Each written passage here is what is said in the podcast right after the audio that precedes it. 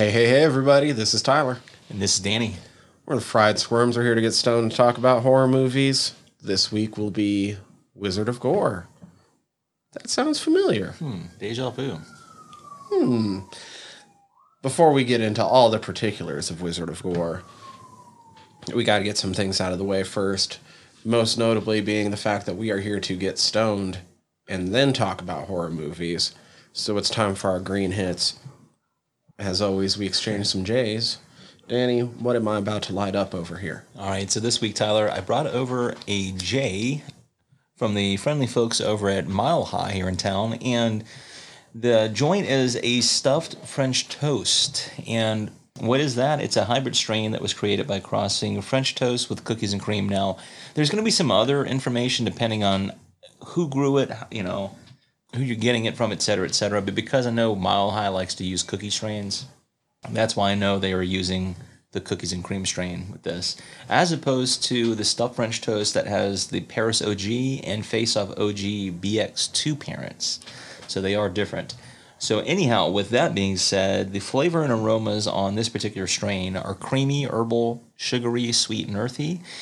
You'll feel, of course, the usual effects that marijuana gives you. Uh, it's a very strong, potent high, and it has some pretty high numbers in THC. It ranges anywhere between 23 to 29%. I can't remember exactly where it is over at Mile High. I want to say somewhere in the 20s, low 20s, but regardless, it's a pretty good strain.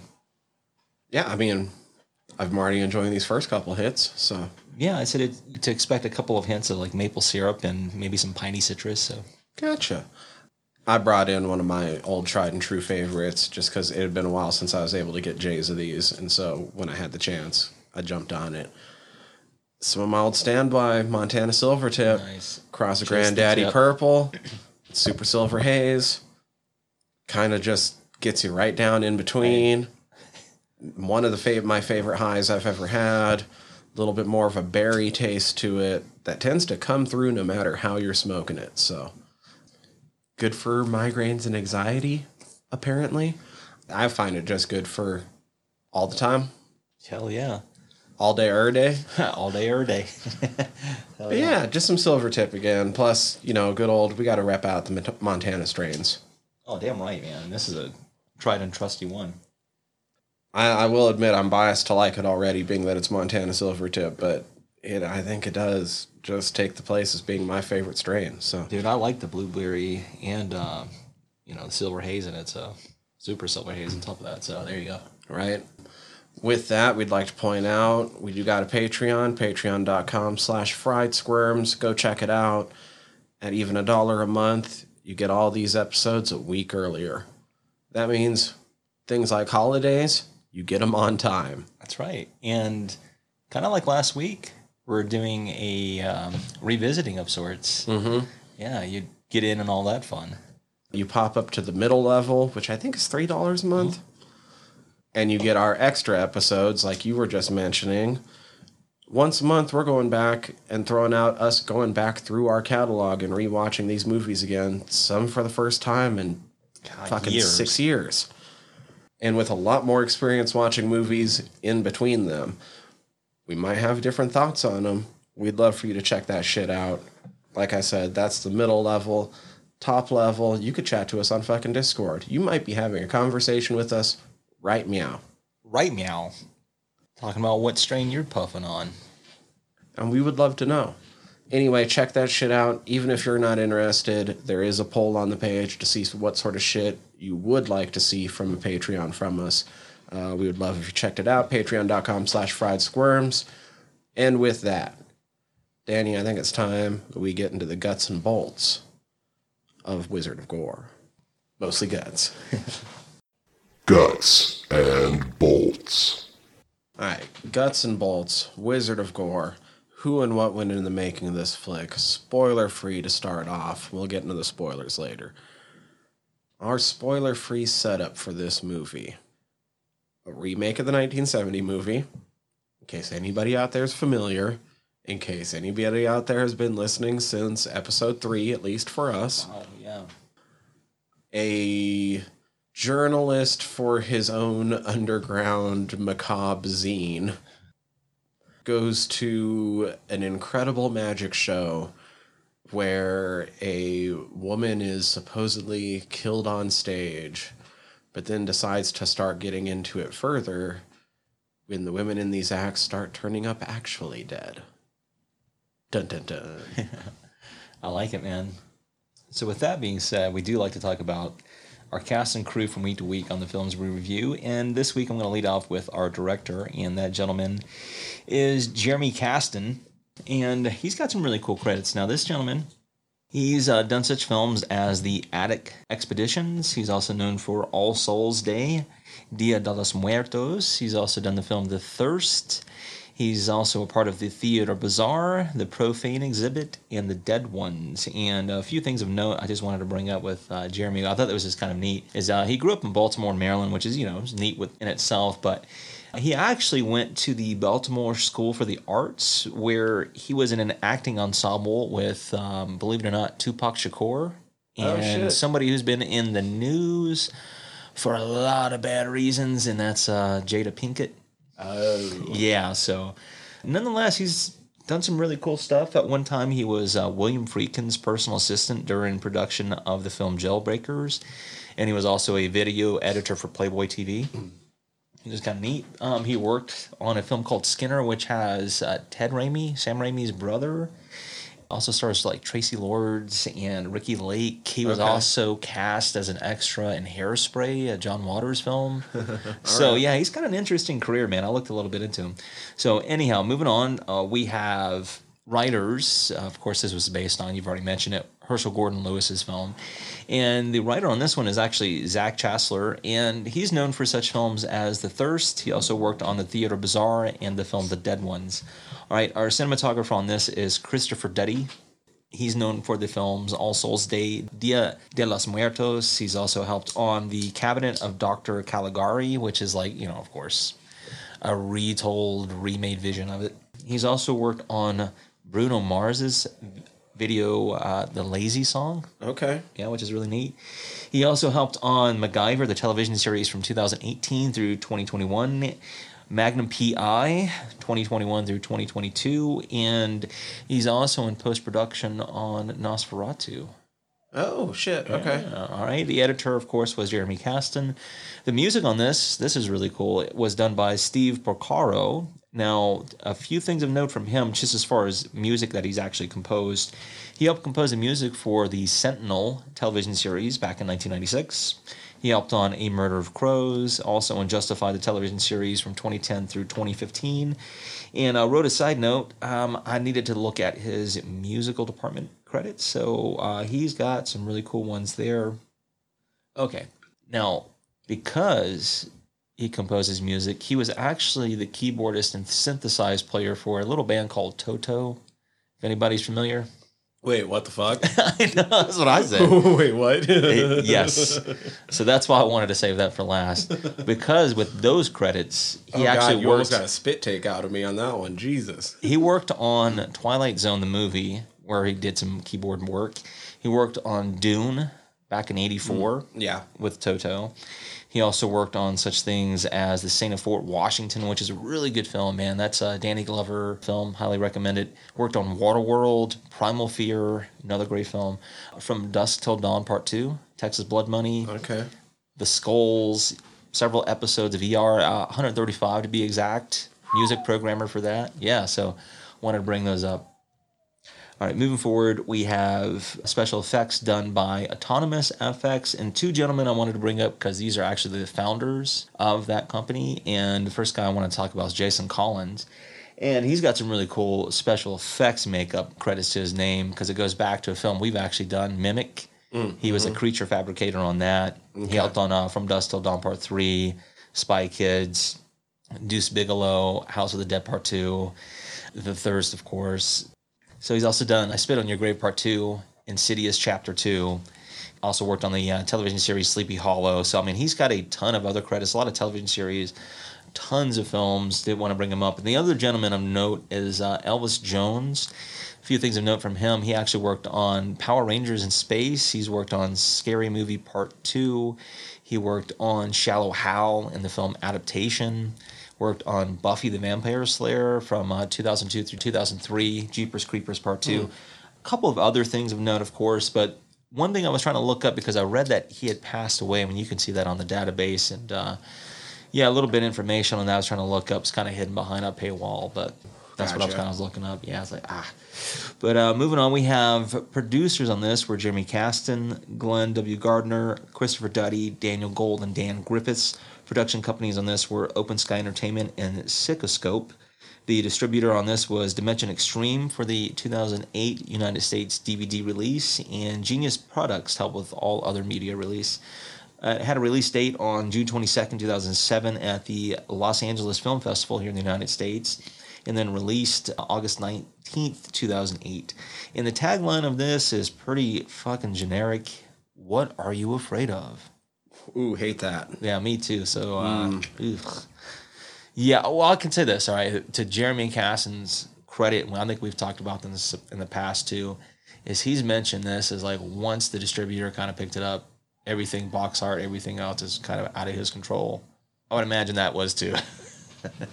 so no knock on him for that. All right, now moving into our cast, we've got some really interesting people, and I'm going to lead off with Kip Pardue, Sunshine. Sunshine Sunshine. plays the role of Edmund Ed Bigelow. Now, here's something interesting about Kip is that that is actually the initials to his full name, which is Kevin Ian Pardue. Oh, okay. Yeah. I was like, oh, that makes sense. That's kind of neat. So, anyway, with that being said, moving into some of his films, he's got some really cool films. He was in the 1999 film, which actually is playing here in town at the Roxy. I'm, I might go check it out. But that film is But I'm a Cheerleader, which is a really cool shit, film. yeah. Yeah, um, we've already mentioned it, but he was in Remember the Titans as Ronnie Sunshine Bass. I'm pretty which- sure that's what most people are going to know him from. Well, that and I think maybe one other film, like a. because I, I've seen this movie a shit ton of times, but not this one I'm about to mention, but the one after it. He was in a 2001 film with Sylvester Stallone called Driven, which is like uh, about Formula F1 racers, which I thought was kind of neat. But the other film I'm talking about is The Rules of Attraction. That- yeah. Because the Dawson is in that fucking movie, son. so I'm I mean, pretty, one or the other, though. Probably not most of his other work. Not that it's necessarily bad, but like. No, he's got some interesting other things, like uh, the one right behind it, 13, which is really interesting. It's got uh, Evan Rachel Wood and some other I people feel like I that. must have saw that. Yeah, I remember the box art, and I feel like it's one of those things because that would have been the time period when my mom was working at the convenience store. So I was just watching everything because I could get it for free. Understandable. now, he was also in a film that starred a director that we've both talked about ad nauseum at this point, but his daughter is who I'm talking about was in the film. And that film is The Heart is Deceitful Above All Things, which stars Asia Argento. Oh yeah, Yeah, which, oh man, that's got all kinds of nasty things behind that film. Uh, check it out at your own discretion. All right. He was also in Hostel Part 3 back in 2011, and uh, more recently, stuff like Chokehold and American Fable. He's also done some television, things like ER, six episodes as Ben Parker back in 2006. Oh shit, he did a bunch of the Runaways. I didn't know Yeah, that. I saw that too. Okay. Frank Dean for 23 episodes. Voiced Alan Douglas for the Resident Evil 7 Biohazard video game back in 2017. So, yeah, that's pretty cool stuff there. All right, moving forward, we have Bijou Phillips. She plays the role of Maggie.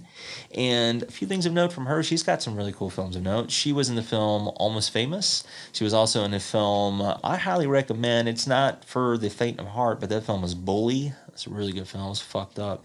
Uh, she was also in the films Havoc and Venom back in 2005. She was in a 2007 film some people probably know. It's called Spin. It's got some really cool people in that.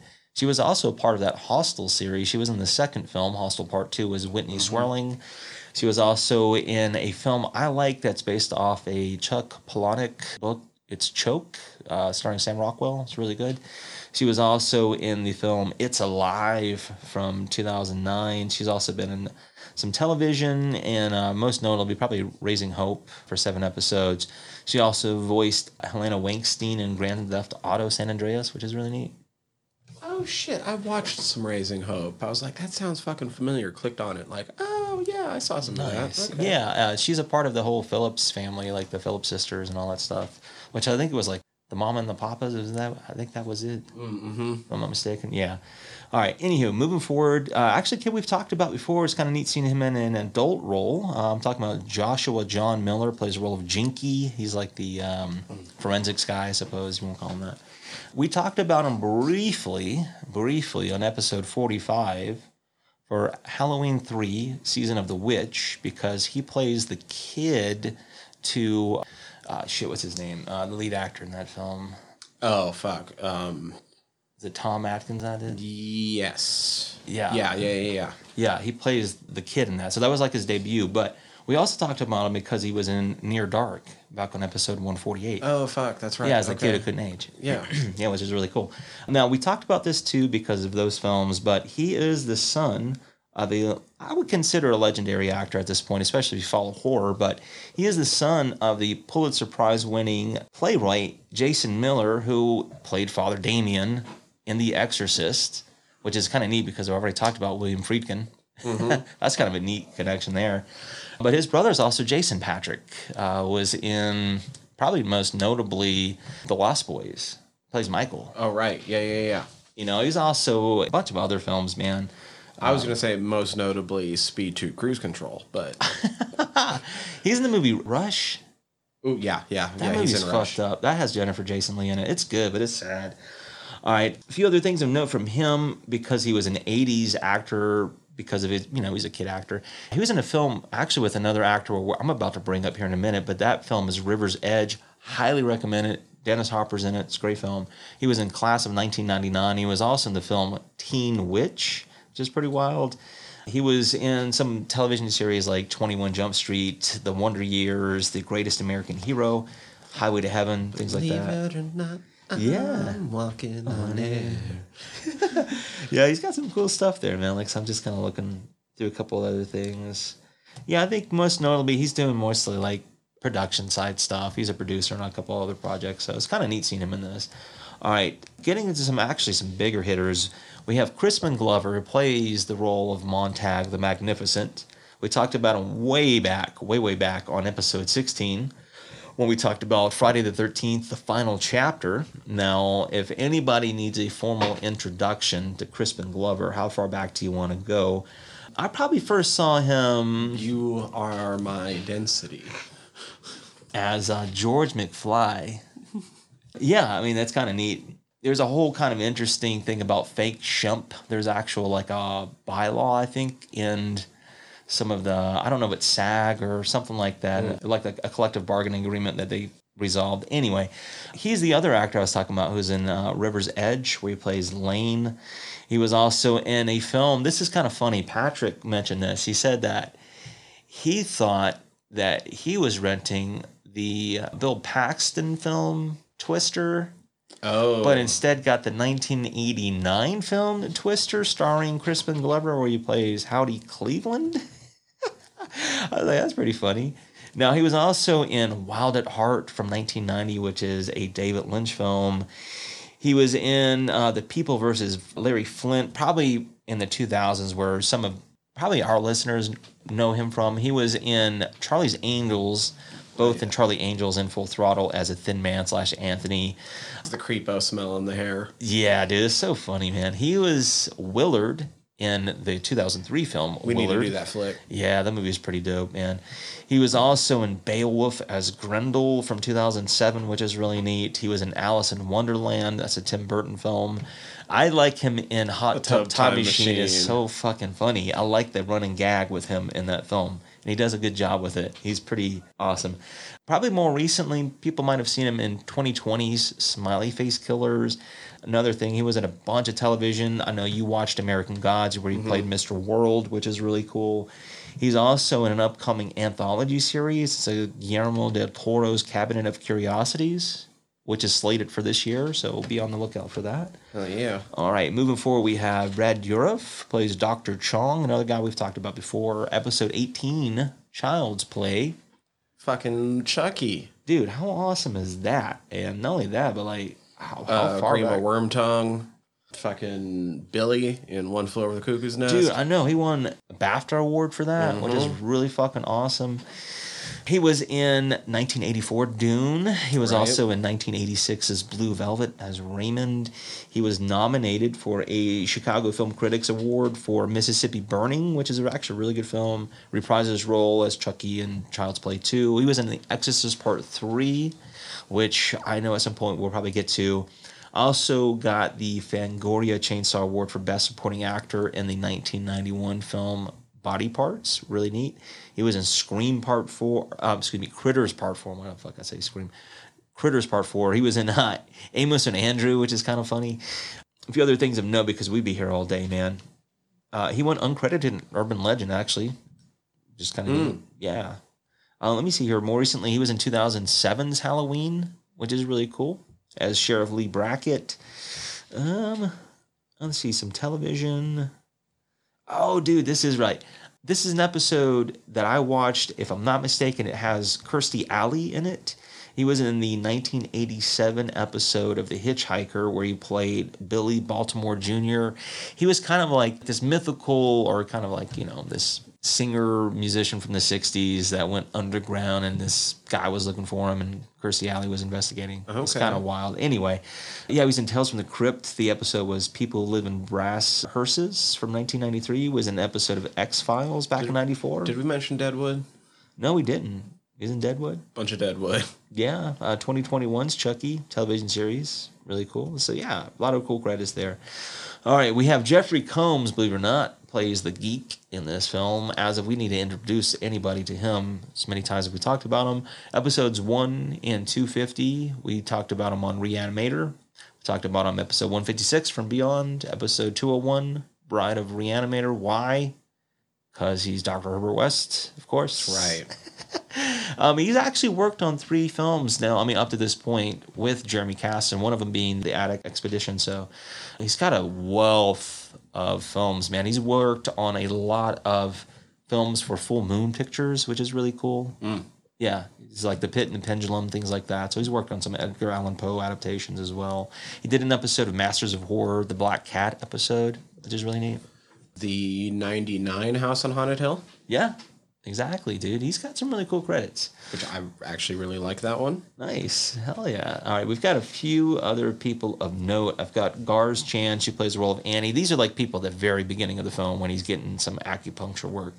All right. Uh, we have Annie. She owns like, I guess, whatever that little house is. But anyway, she was in the film Invasion Iowa, which stars a Mr. William Shatner. She was in the film Fracture, and she was in an episode of Workaholics back in 2013.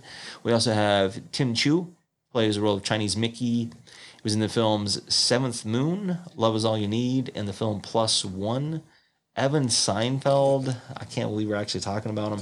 Um, Fucking lead singer and bassist of Biohazard. yeah, it's pretty weird. Uh, some Husband people, of Tara Patrick. yeah, and if you don't delve into that realm, you might have seen him on HBO's Oz as I can't remember his name in that show, but he was like part of the Aryan Brotherhood from 1998 through 2003, which is funny because he's got a big old Star of David on his stomach. I didn't know him and Tara Patrick got divorced, but little known fact about her: born in Great Falls. Did not know that. Yeah, she definitely has some great falls. All right, uh, here's actually something really cool about him. Um, all those other things aside, we talked about this video game before, and man, I would love to replay it at some time. I think it might be available on Xbox, maybe in the Game Pass. But that game is Manhunt. Oh, yeah. he voiced the character Skin. I can't tell you what character that is, but Um, it probably would have just been one of the randos in the white imagine. supremacist gang. would make sense. Yeah. It totally makes sense. And he's also in a film called The Peach Panther. I looked it up. It has Riff Raff. That's what it is.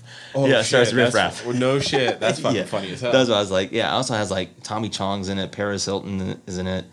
Um, it's kind of like, I don't know. I It never would have guessed that Riff Raff was going to be who you were about to say. Yeah, that's what I was like. That's why it was funny. I was like, I need to bring this up. All right, and uh, last but not least, I have Kenneth who plays the role of Detective Packard. He's in such films. Actually, is a um, it's just kind of funny, man. He's in a Chuck Norris film called Overkill. He was also in the film The Day After Tomorrow. This is where it gets kind of cheesy. He was in the film Soccer Dog European Cup. And last but not least, he was in the film Merry Christmas, Josh and Drake, a TV movie. Oh shit! All right, so that rounds out our cast and crew. You gave us a brief synopsis. We should give you some warnings. Warnings: It's a movie called Wizard of Gore. Yes, and if you're familiar with the original, any Herschell Gordon Lewis works, you already know. I mean, Gore has the name in the title. Mm-hmm. He's the wizard of it. Other than that, boobs. A little bit of bush. Yeah, there's female violence. I do want to bring that up. Oh yeah. There's some sub dom stuff that's you know they mm-hmm. mentioned in this drug use. You know, some psychedelic. I want to say not heavy psychedelics, but there's some hallucinogenic kind of stuff happening. Yeah. Non-consensual drug use. Absolutely. There's definitely that. There is some animal violence, hence the geek. Oh yeah, yeah, yeah. But once again, it's animatronics and stuff. I looked into it. I watched the behind the scenes, so it's trust me. Watch it for yourself if you don't.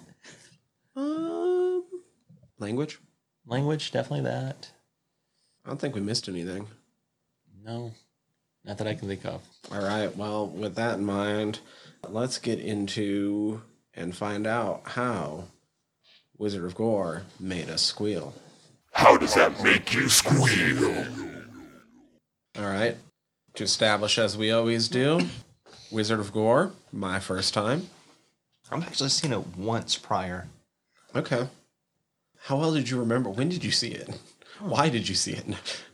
No, it's Well- not that bad. That that sounded weird. No, but- no, no. Actually, I don't think it was too long after we first watched uh, the OG. Oh, okay. right way back in like 2016 and i can't remember if i got it at a pawn shop here in town or if i ordered it off ebay but i was curious because it has crispin glover and everybody else we've already talked about. And so that's what set me about wanting to watch it in the first place. And regardless i found it for pretty cheap. And um, hence why i watched it. And i don't think i was paying it enough attention the first time around. So i was kind of like eh. But i'm glad i watched it you know this time around for the review because i think i came out with a better idea of what this film was trying to say. And it also helps with going off the backbone of watching the og last week too. So mm-hmm. it was kind of a weird not really but just an interesting way of how i watched it the first time and how i'm watching it again this time. Is literally off the backbone of watching the og So there, there's a couple things I want to get out of the way to begin with. One is most notably on the on the Wikipedia, but I've seen some other websites also do this. Most of them, just because the OG was a splatter movie, describe this as a. I'm just going to go with the Wikipedia and pick on that. yeah Splatter slash noir horror film. The noir I see. splatter This isn't a splatter movie, man. No, it's like you you can argue that, but I wouldn't call it splatter either. Splatter is more for me. It's more along the veins of like Adam Chaplin. yeah. That to me is splatter. The gore in this is not highlighted enough. It's no, it's good. quick. It's good, but it's quick But it is bits, quick. It really is. and it's never like the focus necessarily. That's necessarily. true. That's true. Where they, I think you're right. I think they tend to focus a little bit more on it and Herschell Gordon's, you know, telling. But that's okay. It has its own purpose here. In some ways, I feel like this is trying to be like Jacob's Ladder more than Yeah. a splatter film. Yeah, yeah. This one delves a little bit more into like the psychological. You know, I know we'll we'll talk about, of course, but it definitely treads in different territory here. The other thing I wanted to get out of the way right off, though, is I think if any time in the next week I see another fucking Dutch tilt, I might fucking scream. Yeah, Like three quarters of this movie is Dutched, and it got old real fucking quick. Did nobody teach fucking Kasten the trick about just flipping the fucking camera upside down and then the, the audience knows that we're in a world with new new rules? Or did he have to just Dutch I guess he just liked the Dutch trick. everything? Like, nah, bro, we're going Dutch. It's like, all right, I suppose. But you're right. You're right. There's different ways you can tell that, but he opted to go this way. And you know, whether it was him, maybe cine- cinematographer, probably a combination of both, though. But regardless, that's what that's what they went with. more fucking Dutch angles than Batman 66. That's so funny. fucking wild. Mm. All right, I guess into the movie itself, though. I'm going to say, first off, I feel really bad I didn't take more notes. I didn't take, But nothing ton, really jumped out at me in this movie to take notes about, which feels weird because it's a very psychological movie. But even as I was sitting there thinking about it, I'm like, I don't know what the fuck I would write down right now. He's just fucking tripping out. They explain everything you need to know. Yeah, exactly. And once again, it helps that we've talked about the 1970 version not once but twice now. And literally last week we talked about it. So it's a little bit more fresh. And another thing that helps in my approach to this is the fact that, you know, we also edit our episodes. And so we hear ourselves talk about these films. And I picked up on something last week that I don't I don't think either one of us talked about. We talked about the time period it came out in, but I think this one hits a little bit more on the head if you're really paying attention. Once again, not that it warrants it, but I think it makes the original, maybe some of the social commentary, it makes it important, but I think a little bit more poignant too. Is the fact that um, Brad Dourif's character he talks about psyops and the drug, which we'll talk about a little bit later on.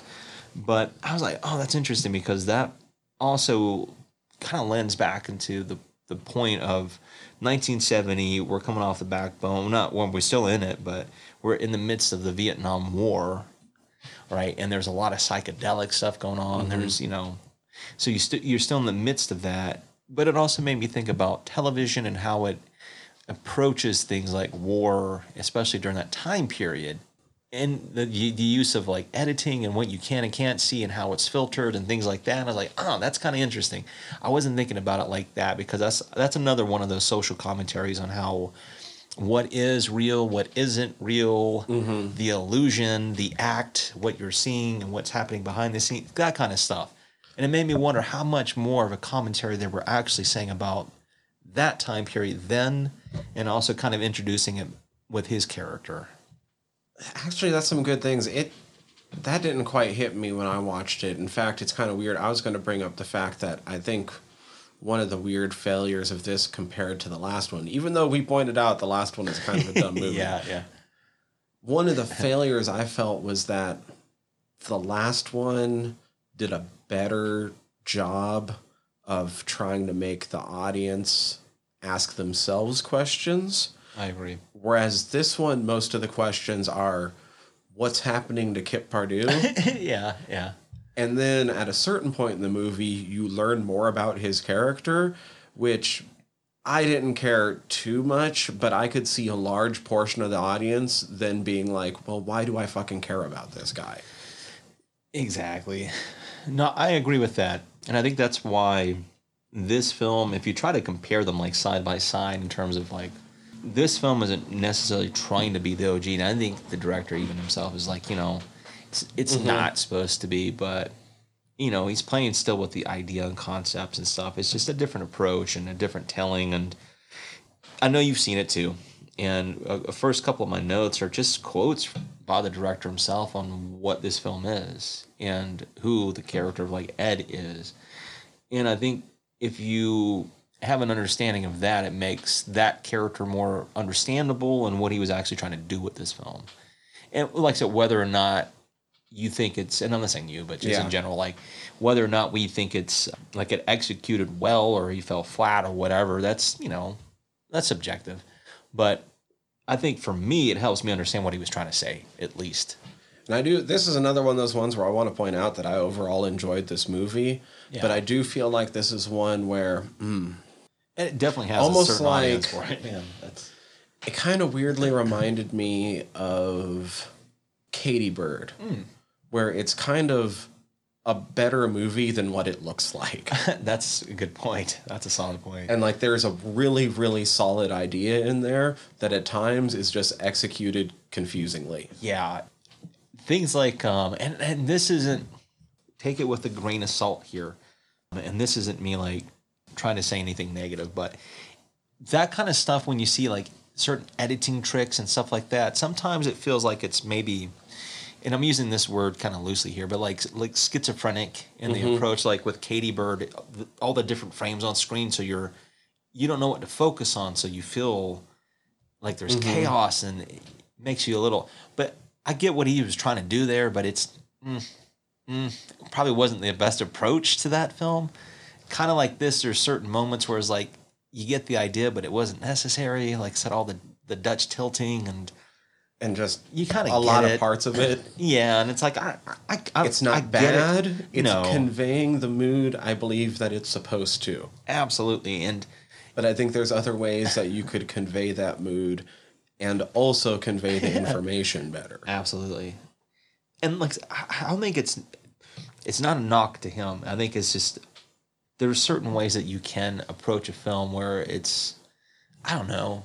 Uh, and, Well, he- and look, he's listed as one of the producers because we were reading in that Yeah. interview, like they had money problems trying to make this movie. Sounds like he was trying to get this movie made for five years. Which, Yeah, that's first off, like good for him for sticking with it. I'm not sure if I would have stuck with this project for five years. Yeah, and being that it's not it's not like his original story. That'd be Mm-hmm. one thing. It's it's a remake of a story, you know, and, and just a different vision of that story. So was it worth fighting? Not necessarily, but he mentions, you know, like it's one of those films growing up he's seen dozens of times. He admits that it's not good, but he likes it a lot. So it had Mm-hmm. Which an impact exactly on what him. we've said about it. Right, and I get that. It's like I totally get it. There's films like that that everybody probably has. It doesn't necessarily have to be horror. It could be any genre. It's just you know there's certain films that we latch onto for whatever reasons that not everybody else digs, and that's okay. But then I feel like he was trying to have his film move beyond that. Yeah. And I think instead he hit that once again. It's still not that good. No, and I would think, or at least I would hope, he would acknowledges that. Like, mm-hmm. yeah, the original story is not really that great. I know he said that already. He's even talked about the fact that he and Herschell Gordon Lewis, they actually have a. Uh, he said like an email exchange relationship, so it's not like they're best friends or nothing. But he said Herschel Gordon liked his film. He actually met him before, long before this film was made, at a convention. He said somewhere in Chicago, like in the late '90s. You know, talked about the fact that he's a big fan, et cetera, et cetera, and that he wanted to do a remake of this film one day. And you know, he said Herschell Gordon was like, you know, I can tell that one day you probably will. Mm-hmm. Left him with that. You know, it, w- whether or not you want to read into it, like, oh, it was prophecy. That's beside the point. it's just like you know, it's encouraging words. It probably inspired him, and here we are talking about it. So, if nothing else, he fucking did it. And like I said, he went through the painstaking of going through five years negotiating, not just him, but other people on his behalf, trying to get this done. So, there you go. And he got some pretty cool people on board too. You have to give him credit Right. there. That's the thing. Like, I don't. I still don't think this is a great flick. I enjoyed watching it. Yeah. Like, I didn't not enjoy it, and part of the reason that's the other half of Lee, like me not getting very many notes this time was because I was just sort of sitting there, in, engrossed in it. Yeah. I was kind of doing the same. Like, all right, I could be sitting here writing aimlessly notes about what this fucking character is doing. Like, he's going, he's doing this, he's doing, like, I know. What is the most important part of this film? And it was kind of like last week, is like, it's not a very hard film to follow if you just follow it straight through without listening to all, you know, mm-hmm. like, for instance, Parts of it are weird. They explain what they need to. It does partially benefit from a second watch through. it does. It's It not the does. biggest like mind blowing thing, but you do start to pick up on certain changes sooner. and that's where I was saying earlier too. The first time I watched, I wasn't. It was kind of like anytime we we typically see a film for the first time, you know, and it's like, okay, my first time is typically just a pure amusement watch. Like I'm not trying to watch it analytically. And then the second time, because we're taking notes, typically it's like, okay, I need to pay a little bit more attention to details here. And that's what you know happened here. It was like, oh, okay. I'm catching things. I'm seeing what's happening a little bit more clearly and what they're trying to say a little bit more clearly. It's not mind blowing. No, it's not a twist. No, but it, it helps understand the story a little bit better. And the next time you Mm-hmm. go through it, it's like okay, you know, whatever. But once again, it's kind of like what we're saying. It doesn't mean that the film's good.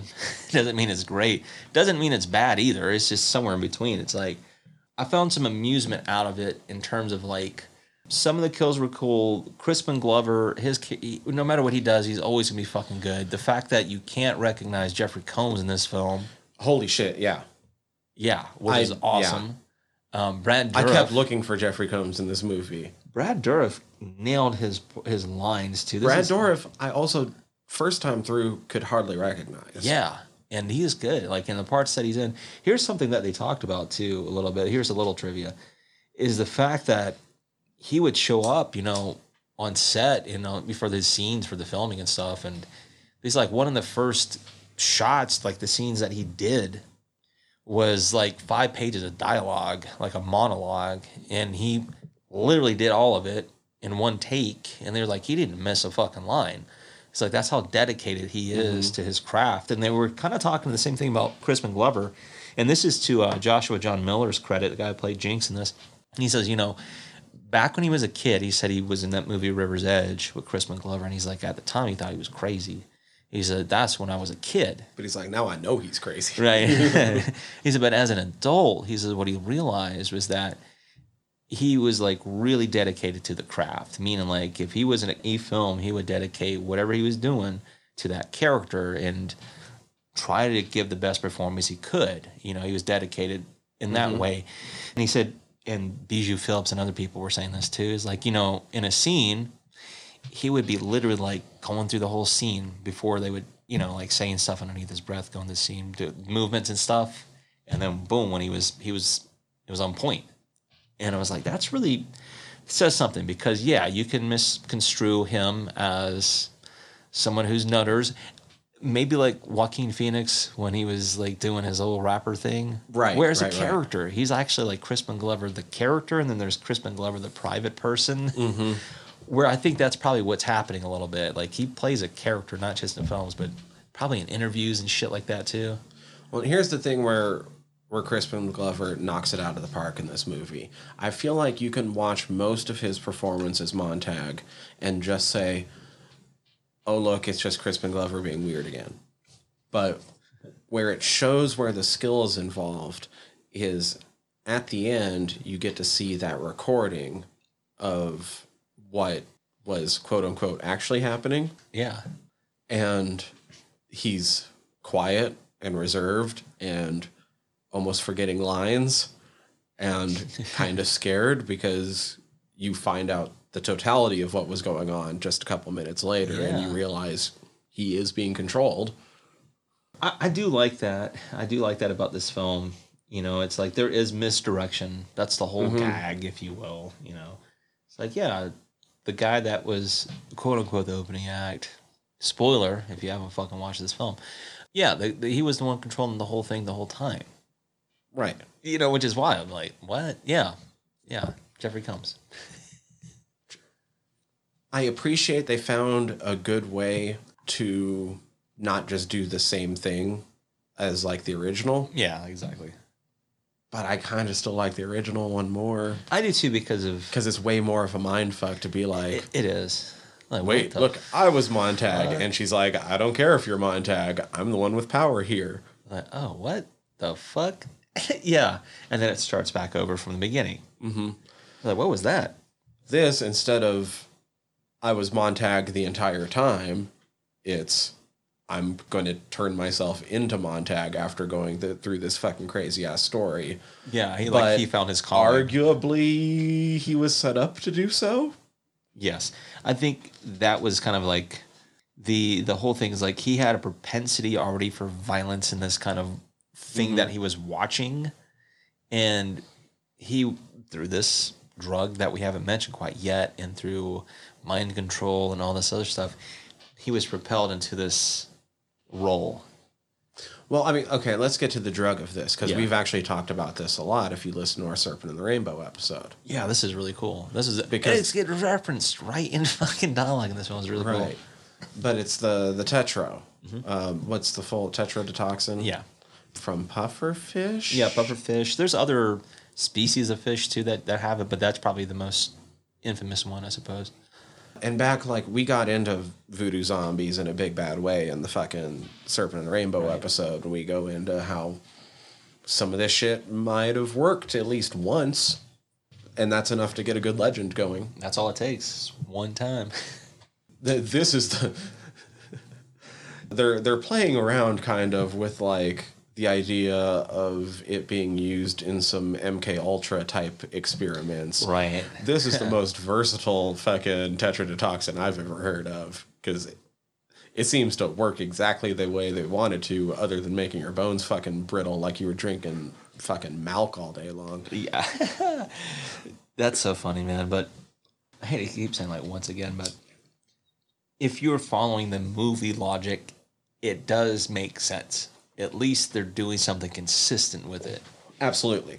Absolutely. It's just kind of funny if you actually know the shit. Yeah, you're like bullshit. I want to go ahead and call bullshit immediately Yeah. on that. Yeah, but that's kind of what I was getting at along too with the tie-in in a in a unique way. Uh, maybe maybe a unique way. What I was getting at was the whole psyops thing and the mind control, and not from this film's telling, but from last week's telling, is the whole television and how it controls, you know, and the media in general. You know, we kind of went into length a little bit about that, but anyway, this drug itself, it, it's supposed to uh, have those properties, right? At in certain doses, it can bring on hallucinogenic properties. It can also help people who are into psyops with mind control, erasing memory and implanting memories, and also coercing people to do things mm-hmm. against their will. And like I said, in this movie, it's basically the miracle drug because Yeah, you can very vaguely describe a scene and it just fills in everything. And it's not a it's not a fucking hallucination like you're tripping balls. No, no, no, no, no, no. You have to be suggested. Exactly. Like I say, it, there's a suggestion, coercion. That's the effects. That's what you're getting. So And- like everything the CIA would want it to be. Except for the brittle that. bone shit. Don't tell them that. yeah, exactly. Uh, yeah, like no, we got to make sure your calcium's up, phosphorus is up, all that shit.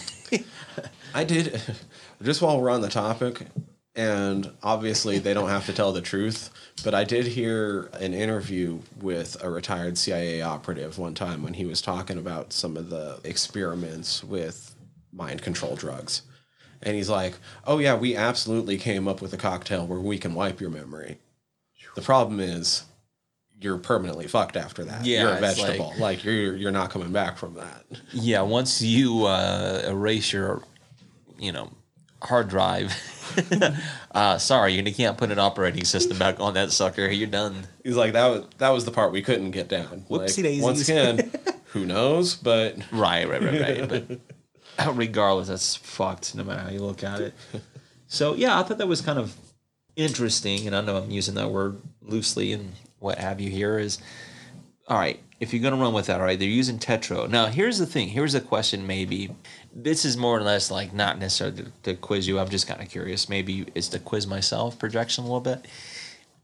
Is um, where do you think in the film Kip was first infected or uh, before the movie even starts, you think so? Yeah. Oh, yeah. Yeah, I would think so too. You're probably right. Yeah. Probably in small doses. I think um, You know, because he does mention that too. Like it, it- the the whole thing happens before the illusion. because his his memory is so spotty of everything Yep. before the movie. I think the clue is that what what's Bijou Phillips' name? Maggie? Yeah. Maggie is the only one to ever bring up his trust fund out loud. We learn where Maggie actually came from. And we know by the end of it, Kip has put together enough things that part of his revenge includes Dr. Chong. And Dr. Chong's where he learned about the Tetro anyway, and he learns that he could have took it out of him at any time that he wanted. You know, that's solid because the beginning of the film opens up with him going mm-hmm. to Dr. Chong mm-hmm. to get relief.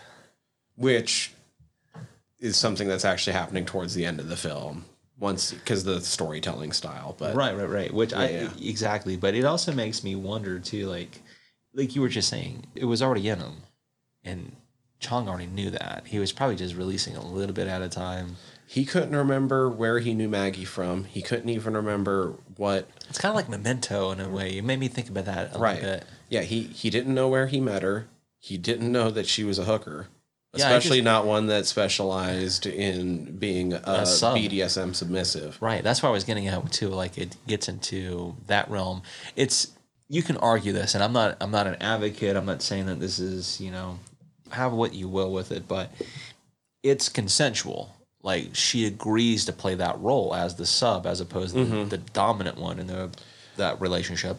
But it's also implied that this service doesn't exist necessarily to cater to actual dominance so much as it caters to fucking just sadistic, abusive assholes. Yeah, Because there is a difference. Uh, without a doubt.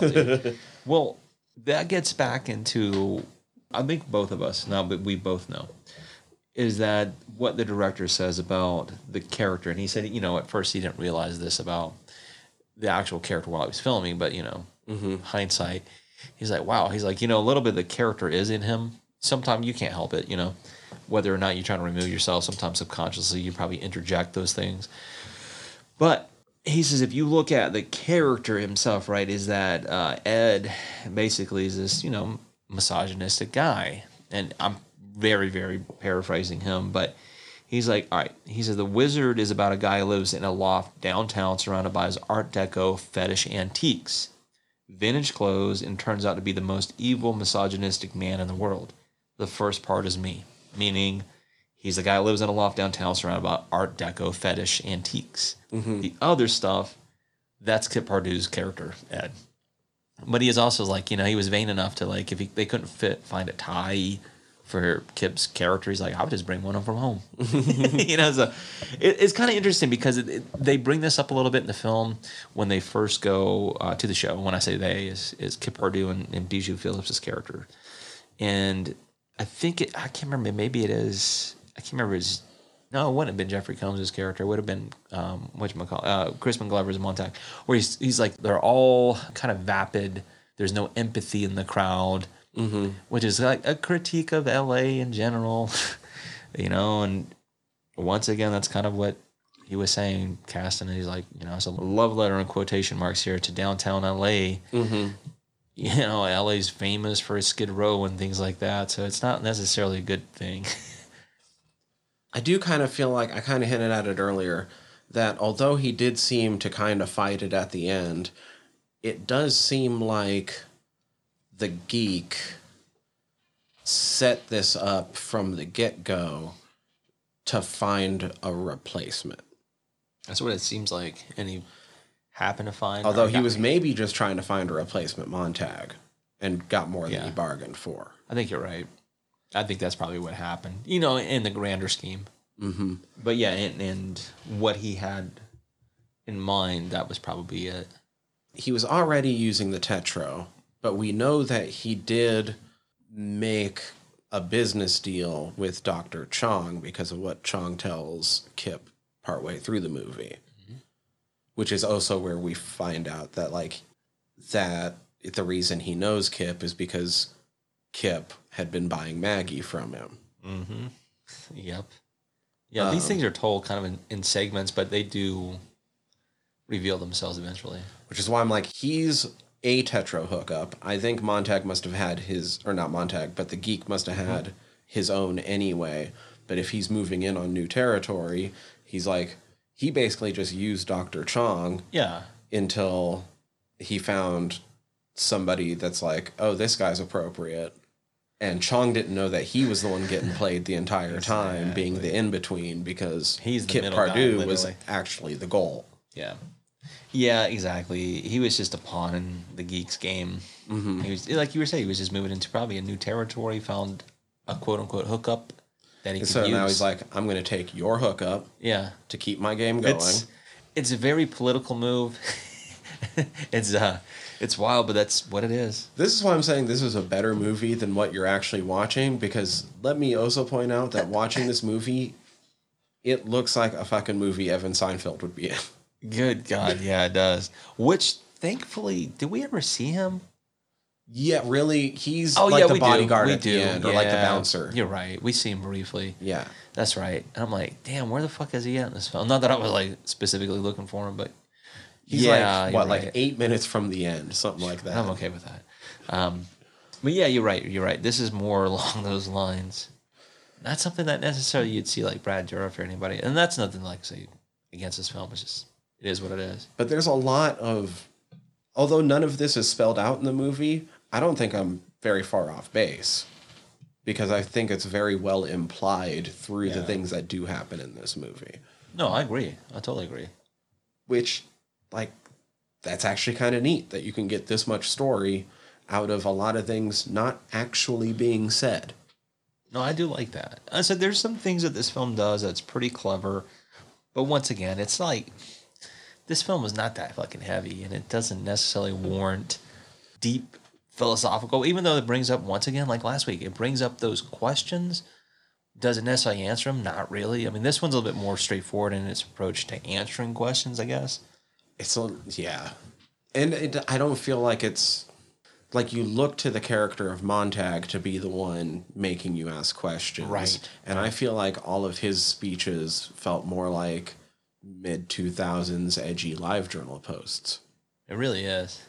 It really is. right down to literally having suicide girls on screen with him. What does that tell you? it's funny, but that's. I mean, that is what it was. Can't knock that. right? I mean, No. so the um, kills were cool, but really quick. Yeah, they didn't focus on them as much as you would expect with the name like Wizard of War. And then we, unlike the OG, and I think one of the more disappointing parts of this movie is we don't ever really see the come to life for the most part. That's a good point. Yeah. Uh, we kind of do. Like, we see Kip set the chick on fire, but that's it. That's it. I mean, well, we we, we see, see like, like, a super quick on flash of like the chick that got decapitated by the quote unquote shark. right. That's what I was getting at. Is like you get to see him and her. But literally, if you blink at the wrong time, Yeah, you missed you're gonna miss it. Yeah, there's little intimations here and there, but not enough to you know, whatever. I guess technically, like we see the Bijou Phillips part Yeah, we do. because the the glass goes in roughly where she got stabbed. That's true. But that's about it. Yeah. And even that's not really played for the gore. No, I mean, we see his interaction with the one chick who, uh, she was in the brazen bull. Mm. You know, she gets Mhm. smoked up, and That was probably the most like fucked up part yeah, overall. yeah. So I mean, we get to see it a little bit here and there, but once again, it's just like ah, like I said, it makes the story interesting, if you will. It's a Wizard of using- Gore, and you have Jeffrey Combs. Right. Exactly. You have the misdirection with Jeffrey Combs. And then you have the introduction of this drug that takes on that whole mind control aspect where it's more or less Ed. You know, Mhm. like he's the one experiencing it. He's the one who's the target. He's not realizing it because this shit has been played out long before he realizes it, before he starts playing detective on it. And that's kind of interesting too. Now, I want to bring this up just real briefly. I'm not trying to draw comparisons. It's just kind of reminded me a little bit because of the noir aspect of it. But I was like, man, it's a little bit like fucking um, Singapore Sling and the fact that, you know, you had this detective guy kind of chasing a ghost, Mm-hmm. you know, but that's noir in, in general, you know, because there's a motif that I know you've seen. It's in the film. It's pretty fucking obvious. Is the whole rabbit hair, the hair. Yeah. And I was like, you know, that- it's as simple as just pulling the rabbit out of the hat, you know, that whole trick. But I was like, well, there's also David Lynch because he likes that whole film noir 40 stuff. And the fact that this dude worked on as an editor for Playboy TV, you know, there's there's like, there's little, little things like that all throughout, which is mm-hmm. kind of interesting. Does it matter? Not really. Even the name of, was it the, the motel? It's like the, Oh, the March Hare. yeah, March Hare. That was right, right, right. But I was like MHE escorts. That was March Hare escorts. It's like, Yeah. that's me, he, me, he. Mm-hmm. but regardless, it's like it's kind of interesting. The but best, it doesn't. Uh, it doesn't necessarily make the movie any better. Is what I'm getting at. maybe. I mean, look, maybe the best thing in this movie, just because I fucking laughed out loud when you saw it on screen, was you caught the name of uh, Brad Dourif's shop, right? I can't remember right off the top of my head. Herbals. So her balls Oh, that's in funny. your mouth. That's funny. That's funny. Her balls. That's good. That's fucking funny. Yeah, I, didn't, I wouldn't pay that any attention. That's fucking funny. No, I, I do like. Like I said, if, if I'm just going to explore within the realms of this film, that's what I'm doing here. I'm not saying this is a great film. I'm just saying it. There's some things that are interesting. Like we've already been talking about it, so I'll give it credit there. Right. Like I said, still doesn't make this movie any better than what it is. But there's strong performances here. Like everybody who's in this film, they do a good job. Once again, like I thought Kip did a great job in his role. He gave Yeah. a pretty convincing portrayal of that character who's researching and playing this hipster misogynistic guy and it's kind of like uh, what the director said once again is like it's a kind of a guy that you can't really latch onto it's not really a likable guy. Mm-hmm. and once you realize who he is you're like yeah this guy's a piece of shit. You know and yeah he fits his role that jeffrey combs was looking for to fill that montag role. Maybe it was coincidental. Maybe he found a better replacement or maybe it was just fate you know in this film's logic um, but that's okay but yeah, like I said, I don't know if it's hard to recommend this to people who don't have a, a background. I think with the original, and once again, it's not one of those films I would also recommend to just the lay person. It's like ah, it's not a great film. You're probably gonna think it's shit, and I wouldn't disagree try- with you. Yeah, if you're trying to watch it for the fact that it's named Wizard of Gore, you're going to be disappointed. Yes, you are, and If you're trying to watch it for the psychological thriller, you're probably not going to be disappointed, but there's better options. right, and you're gonna be like, why am I? Why do I even care? If you're watching it for the Jeffrey Combs of it all, You're gonna be let down. because he's not in it very often. I mean, he's he's a, the geek. He's the opening act. if you're watching it for the Brad Dourif of it all, you know you'll probably like it. You'll He's like it his performance yeah. because he's good, but don't look for it just because of him. Yeah, outside. I mean, like I said, if you're if you're looking for for the fucking Suicide Girls of it all, I guarantee you can just go find them online a lot yeah, easier. dude, and you're gonna get more content anyway. Yeah. um, and you know, better content. Yeah, I mean, no discredit to people who are into this kind of side fetish stuff, you know, but it's not my bag. But I will say this about Kip and about Bijou, like at least they give solid enough performances where you know it's like, yeah, I'll I'll still watch just to see where this is going, you know. But aside from that, I'm like, ah, I get the fact that like so this is a remake, and that like I said, it's. It, it's not gonna be. It's not gonna be a great remake because the, the original's not that great. right. so how, how much better can you make it? The original is more important than it is great. Right. And I think that's that's the most important factor here is that that film set a precedent in terms of like gore and stuff going forward. This doesn't set any precedent. It doesn't. It's just maybe a gentle reminder that you know that you can still bring that film to the forefront uh, in a not even a mainstream, just like an underground. Just still keep it underground for those who are fans of it. You're like, hey, you know, this guy's doing this. Okay, it's different. Maybe you liked it, maybe you didn't. That's okay, regardless. It's still bring the conversation to the front, is what I'm getting at. It's like it's still we're still talking about it.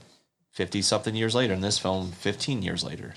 Here's who I would recommend it to. I figured it out. People who have seen the original Absolutely. and haven't seen this and are curious. I agree. If you're curious, it's not terrible. It's not terrible.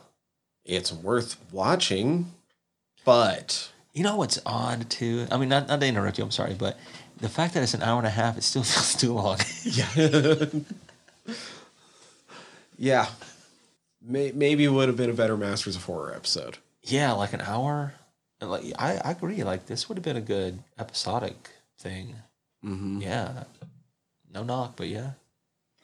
But like I said, it's worth watching if you're already curious because you know the original. If you're curious Exactly. only about this, don't be. No, don't be. There's better options. Yes, and we're that's why we're sitting here telling you this. It's because we don't want you to be mad at us for not telling you this. it's like what the fuck? It's like what did you see Herschell go like who?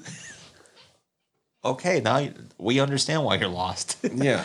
and that's why I said that this is where we have the benefit, if you will. I'm, I'm probably using that word once again loosely here, but at least we do get the the chance to watch these films more than once and in this case we understand where it's coming from like where it's rooted in and so it makes it easier to understand so you know i found out some interesting things that go outside of the, the lens and, and the fact like you said it goes more to like the production side and stuff like that for instance the whole ballroom where they shot Montag sequence, his whole act, Yeah. things like that.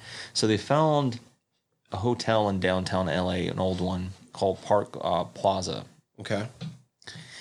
And the guy who's decorating the set and stuff like that, you know, they found the ballroom like, oh, we can just gut this and make it like it look like it was under construction, just abandoned, because mm-hmm. it kind of was.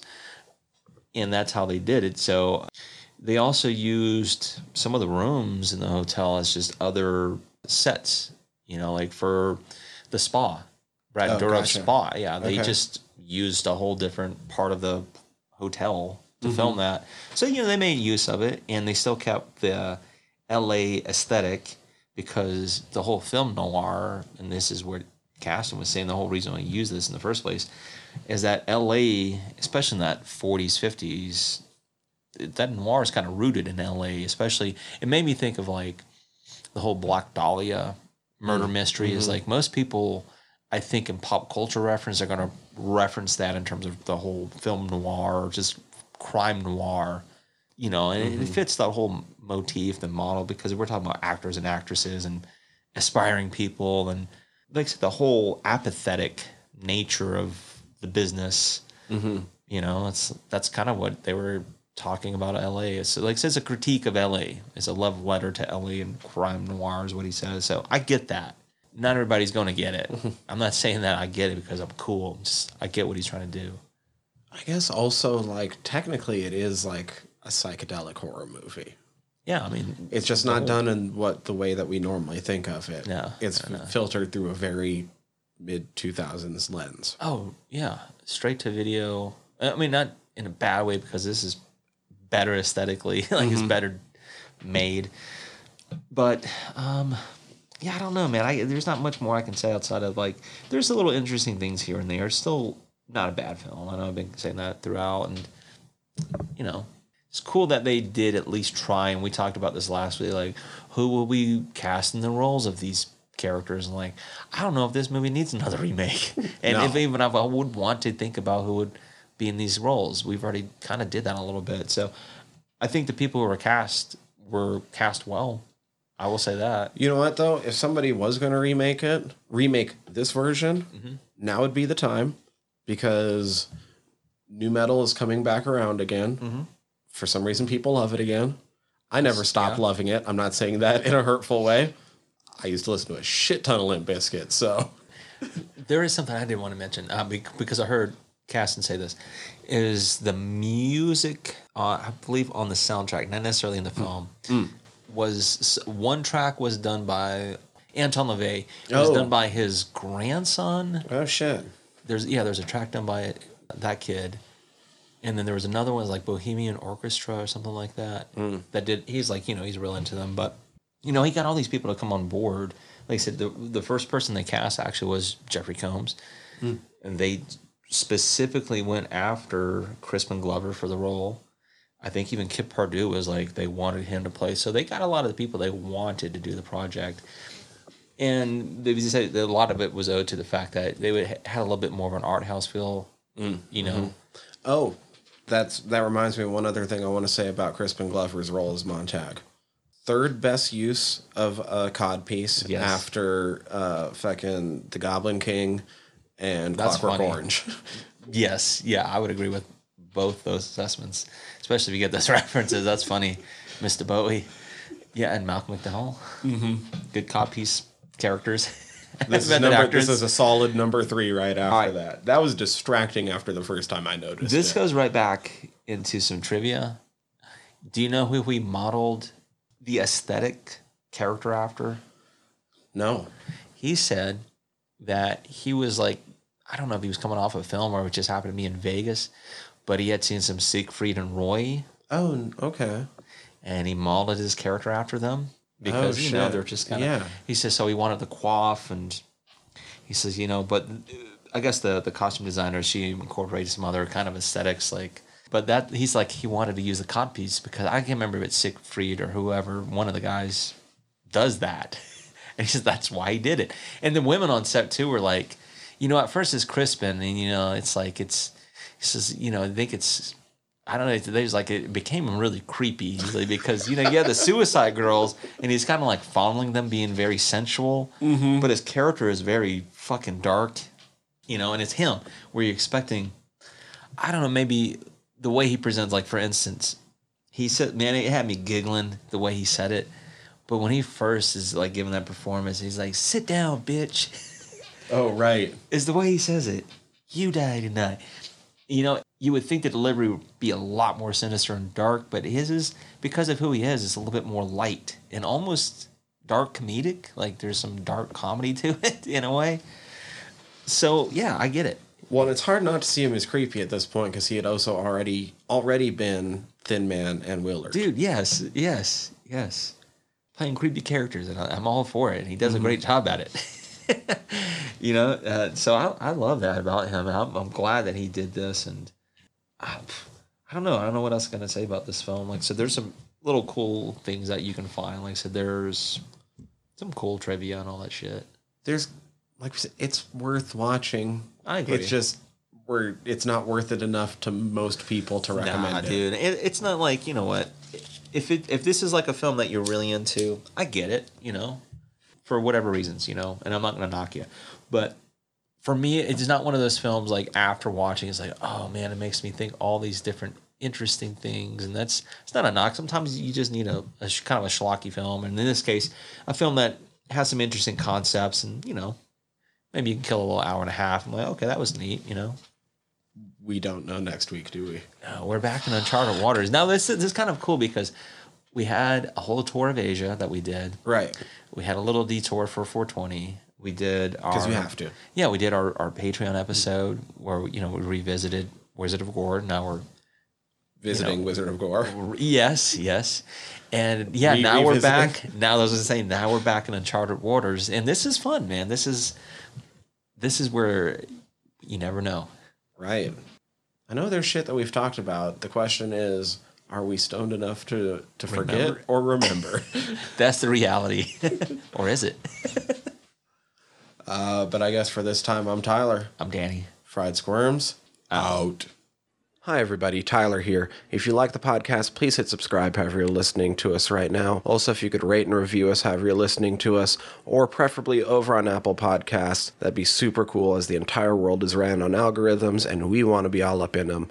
Uh, we highly appreciate it whenever you tell all your friends about us. If you have any suggestions, comments, questions, want us to put eyes on your current independent horror project, you can always contact us, squirmcast at gmail.com, or you can contact us through our website, www.friedsquirms.com. Uh, scroll through our entire back catalog there, or click the links up at the top as we are part of the Earwyrm Podcast Network. Uh, and would love it if you went and checked out some of our sister shows. Uh, the easiest way to keep track of things across the entire network is to go over to that website. That's earwyrm.com, E A R V V Y R M.com. Uh, you can search for us across all the social medias. If you type in fried squirms, we should be what pops up. Not going to give you all those ads. So, with all of that in mind, we'd love to hear from you. Until next time, peace.